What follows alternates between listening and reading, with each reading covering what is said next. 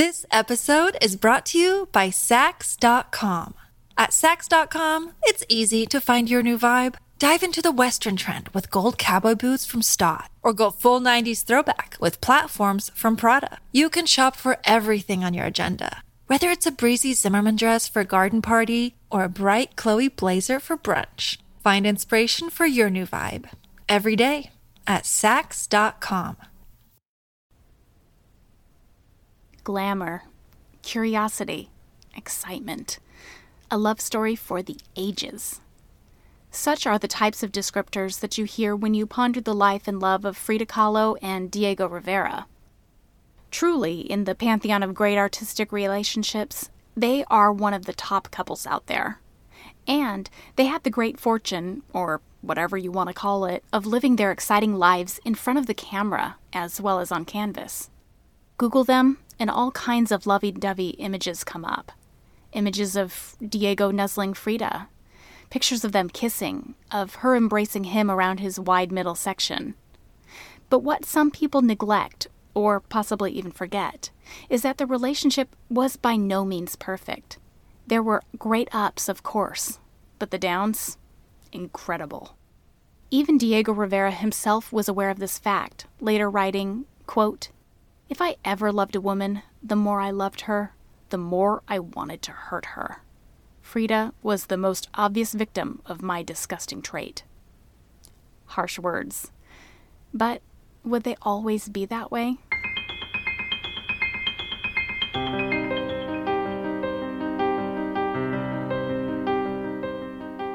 Some people think that visual art is dry, boring, lifeless, they might remember childhood field trips to museums stuffed with cranky old women, deathly silent galleries, and dusty golden frames hanging on the wall. But sometimes, the stories behind those paintings, sculptures, drawings, and photographs are weirder, crazier, or even more fun than you can imagine. Art history is full of murder, intrigue, feisty women, rebellious men, crime, insanity, and so much more. And today we're continuing our story of the romance, betrayals, and reconciliations of Diego Rivera and Frida Kahlo, exploring the unexpected, the slightly odd, and the strangely wonderful in art history. This is the Art Curious Podcast. I'm Jennifer Dasal. When we last left off with Diego and Frida, they had just moved back to Mexico City in late 1933 after more than three years living in America. First in San Francisco, then New York, Philadelphia, Detroit, and back to New York again. From most accounts, it looks like it was Frida who really pushed for the relocation back to Mexico, whereas Diego would have preferred to stay in the States. But you know what they say, right? Happy wife, happy life. So together they headed home and moved into a new neighborhood called San Angel, and right away they tried something entirely different. They wanted to commission their own home from a popular modern architect with two aims in mind. First, they wanted a house that fused traditional Mexican architectural styles with something new, fresh, modern. And second, they wanted to maintain their own separate working and living spaces so that they could manage their own lives and art while still being connected both physically and symbolically. They hired a friend of Diego's with the incongruous name of Juan O'Gorman, who happened to be an acolyte of the important modernist architect Le Corbusier. O'Gorman conceived of two buildings joined together by a bridge that spanned the small distance between them. The new house was even color coded. Diego's wing was red and white, and Frida's was painted blue. When I first learned about these so called twin houses, I was mostly struck by a strange concern for Frida, being aware of her illness and her mobility issues. Remember that she was in a terrible accident in 1925 that haunted and handicapped her for the rest of her life. And sometimes she found she was better able to function in a wheelchair than otherwise. But then it seems that Diego did most of the visiting, traversing across the bridge and down the spiral staircase into Frida's wing to see her. When she made the trek, it was far rarer and mostly for short periods. The twin houses became hubs of activity during 1934 and onwards, becoming a meeting place for both artists and political activists, being that Frida and Diego were so intimately involved in both of those worlds. You'd think that the excitement of their homes, with the constant flow of guests and the separation of their working spaces, would allow for a productive partnership between the two artists, sharing interests and worlds while still keeping spaces and time alone for themselves. But that actually wasn't true. In fact, 1934 and 35 were among the most difficult years in Diego and Frida's marriage. Not the least of their problems was Frida's ongoing health issues and in 1934 alone, she underwent not only an appendectomy, but also surgery to remove gangrenous toes on her right foot. As if that wasn't bad enough, the artist also had two therapeutic abortions, terminated because her broken body could and would not be able to sustain a fetus. This was an utter heartbreak for Frida, who had suffered miscarriage before and who desperately wanted a child of her own. Diego already had children from earlier marriages and dalliances, but Frida, she wanted a baby too. Although Diego was supportive of his wife during these trying times, he was also feeling mentally strained. Tending to a chronically ill person is for sure going to take a toll on any caregiver. But it wasn't only that. He wasn't happy to be living back in Mexico, especially not having found such success and fame in the US, which resulted in commission after commission for his murals. He was a star in Mexico, sure, but it just wasn't the same. He was already feeling distraught over the destruction of his Rockefeller Center mural only months before. But still, he would have given so much if he had just been able to stay in America a little bit longer and so he blamed Frida for his unhappiness. After all, she was the one who had pleaded for them to return to Mexico, right? In retaliation, Diego Rivera did what womanizers are prone to do he sought love and attention elsewhere. A quick word here about Diego and Frida's marriage. Both went into their union with an understanding that they wouldn't necessarily be monogamous. Theirs was an open marriage, wherein each would seek affairs outside of their homes together. Frida herself once famously said, quote, I do not think the banks of a river suffer by letting the water run.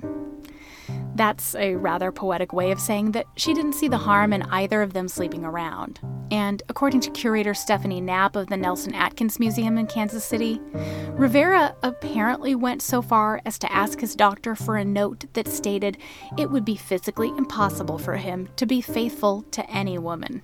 And pardon me for a quick second while I roll my eyes. Okay, now back to it.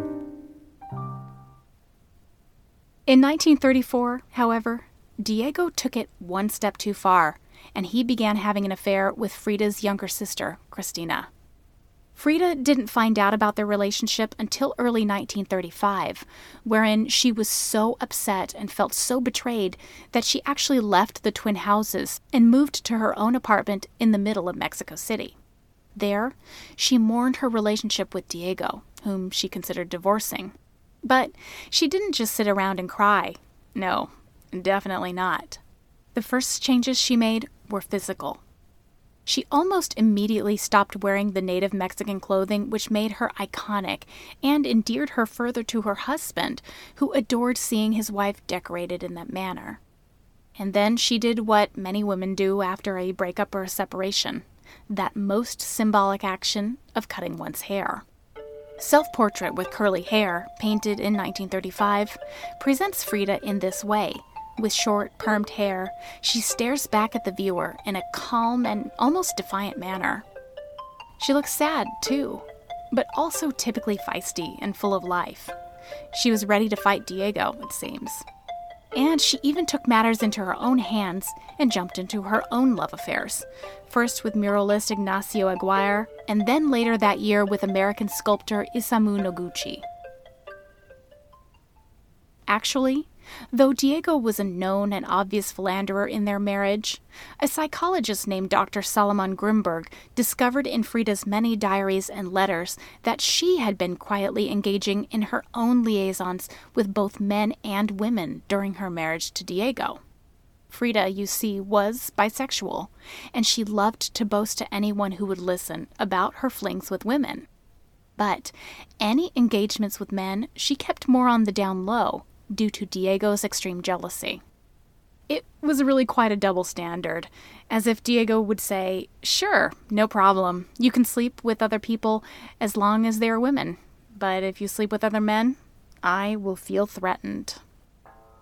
It's obvious to us in retrospect that both Frida and Diego were terribly betrayed by each other's extramarital affairs. They pretended that they weren't, of course, since they had this quote unquote understanding, but they were hurt. Ultimately, though, they were dependent upon one another and loved each other deeply enough that they sought the chance to return to one another. And so, in mid 1935, while visiting friends in New York, Frida agreed to move back in with Diego. In a letter dated July 23, 1935, Frida wrote to Diego saying that she understood that their affairs were really only minor flirtations and that, quote, at the bottom, you and I love each other dearly.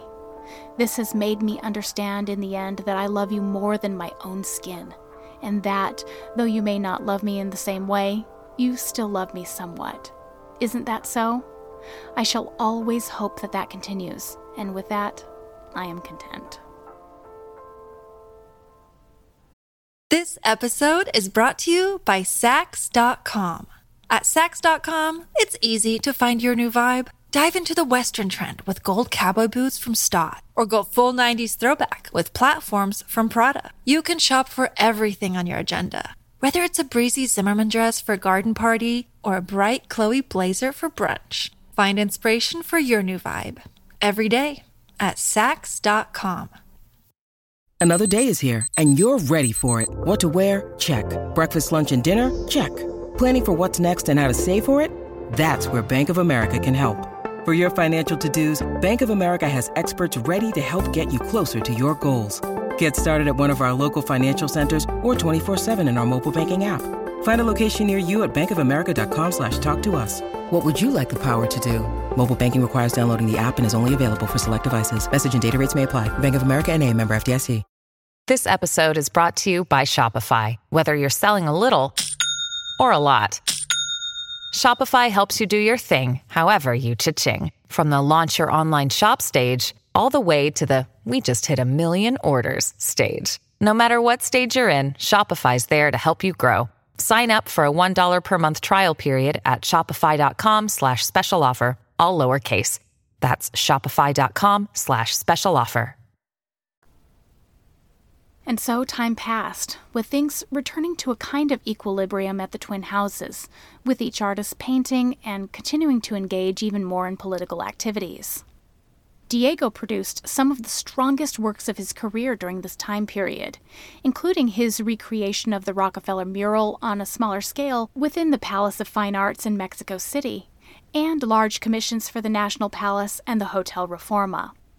For her part, Frida was still painting, but she hadn't fully come into her own yet, though she did make some iconic works, such as My Nurse and I, during this time period. But all was not well in paradise, and both parties resumed extramarital affairs over the next few years. One of the biggest blows occurred when, in 1937, Marxist revolutionary Leon Trotsky and his wife arrived in exile from the Soviet Union due to a campaign successfully completed by Diego and Frida. As dedicated political activists, the two couples got along famously, and the artist even offered Frida's childhood home, La Casa Azul, or the Blue House, as their residence for the Trotskys' two year stint in Mexico. And that was when Frida began a brief illicit affair with Leon Trotsky.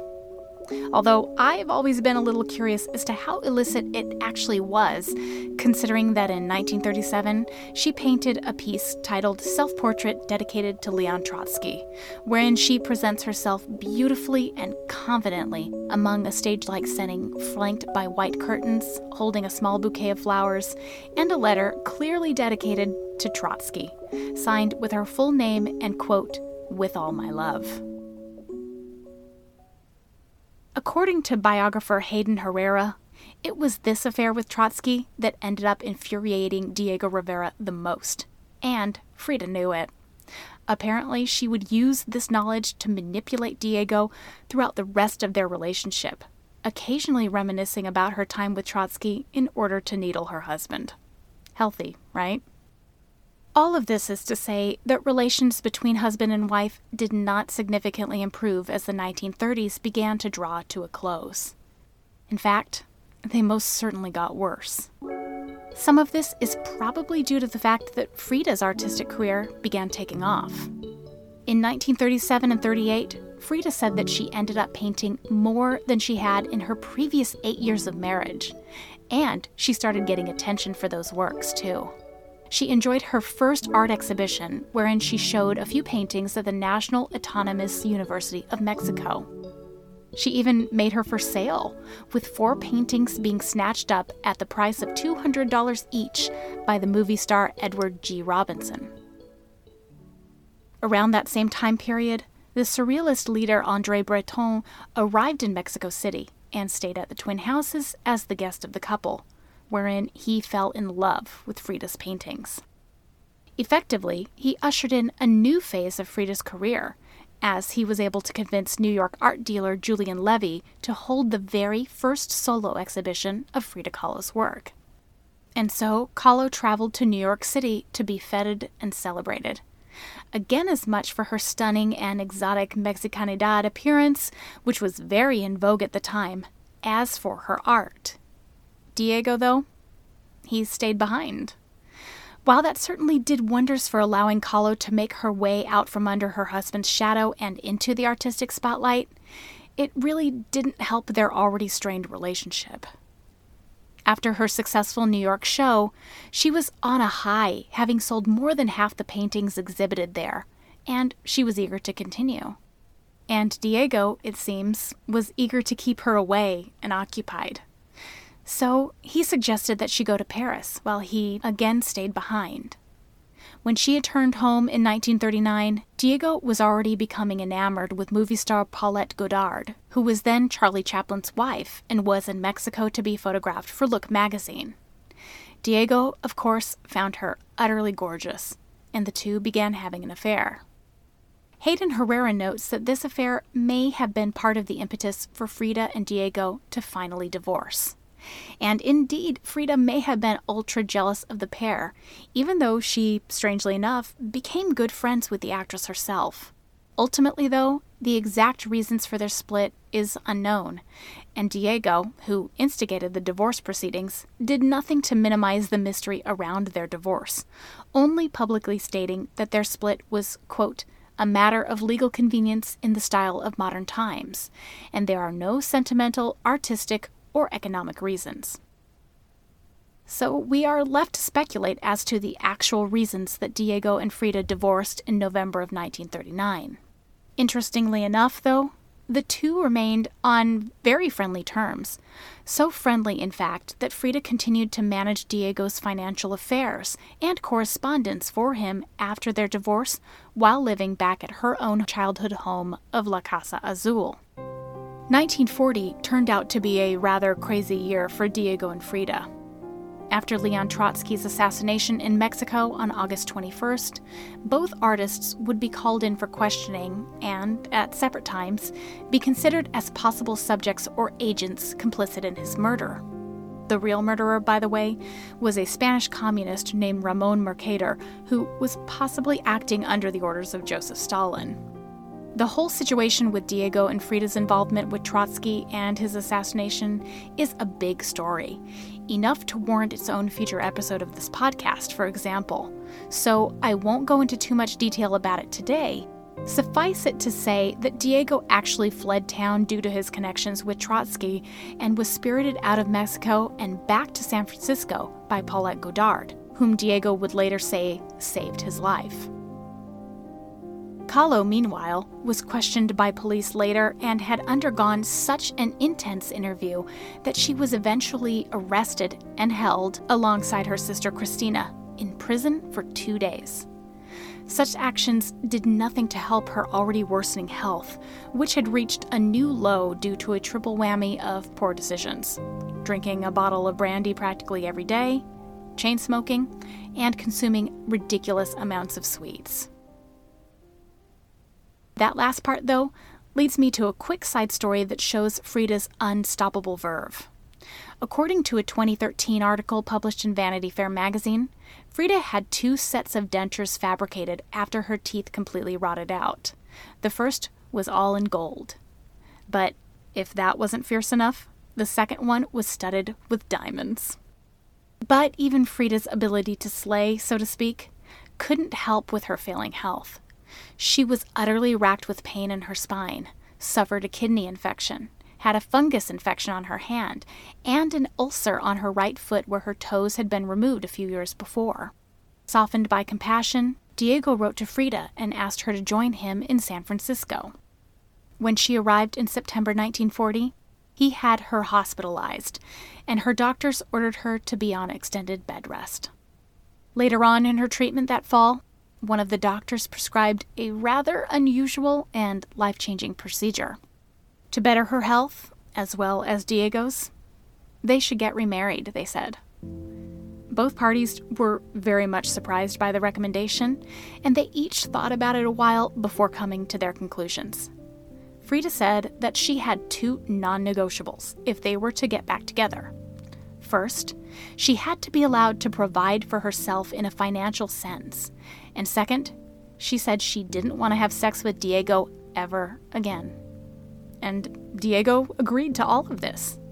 So, in San Francisco on December 8, 1940, Diego's 54th birthday, and only one year after they were granted a divorce, Frida Kahlo remarried Diego Rivera. The second time around, the marriage between Frida and Diego stuck. They both were still up to their open marriage antics, but they actually stayed married all the way until her death in 1954 at the age of 47. A death that, according to some art historians, was possibly suicide by way of overdosing on painkillers. But just as physical agony was a constant part of Frida Kahlo's life, so too was her love and dependence on Diego. In fact, it may have been a mutual obsession. There was one passage of Frida's diaries in which she wrote, almost like a chant, quote, Diego, my husband, Diego, my friend, Diego, my mother, Diego, my father, Diego, my son, Diego, me, Diego, universe. Diego himself spent the first year after Frida's death mourning her absence in a huge way, commenting that Frida's death was the most tragic thing to ever occur in his life.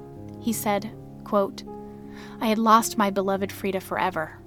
Too late now, I realized that the most wonderful part of my life had been my love for Frida. He eventually remarried one last time before dying, three years after Frida, in November 1957 at the age of 70.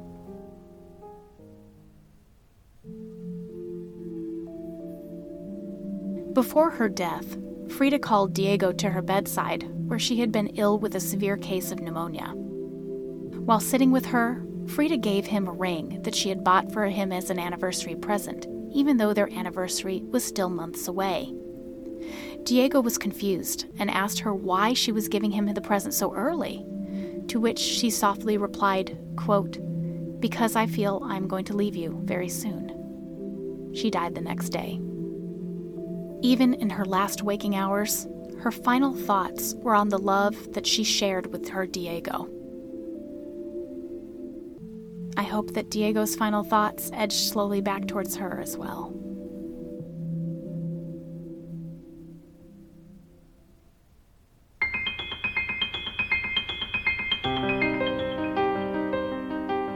Thank you for listening to this episode of the Art Curious podcast.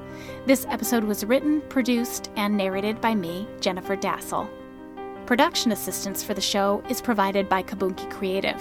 That's K A B O O N K I dot com. Email us at artcuriouspodcast at gmail.com or find us on Twitter and Instagram at artcuriouspod. Before we end today, thank you so much to all of you who have already donated. You can find our donation page on our website, which again is artcuriouspodcast.com. Don't forget too that if you don't have any spare change, that you can support us just as importantly by leaving us a review and rating us on iTunes. Please check back with us in 2 weeks for another tale of the unexpected, the slightly odd, and the strangely wonderful in art history.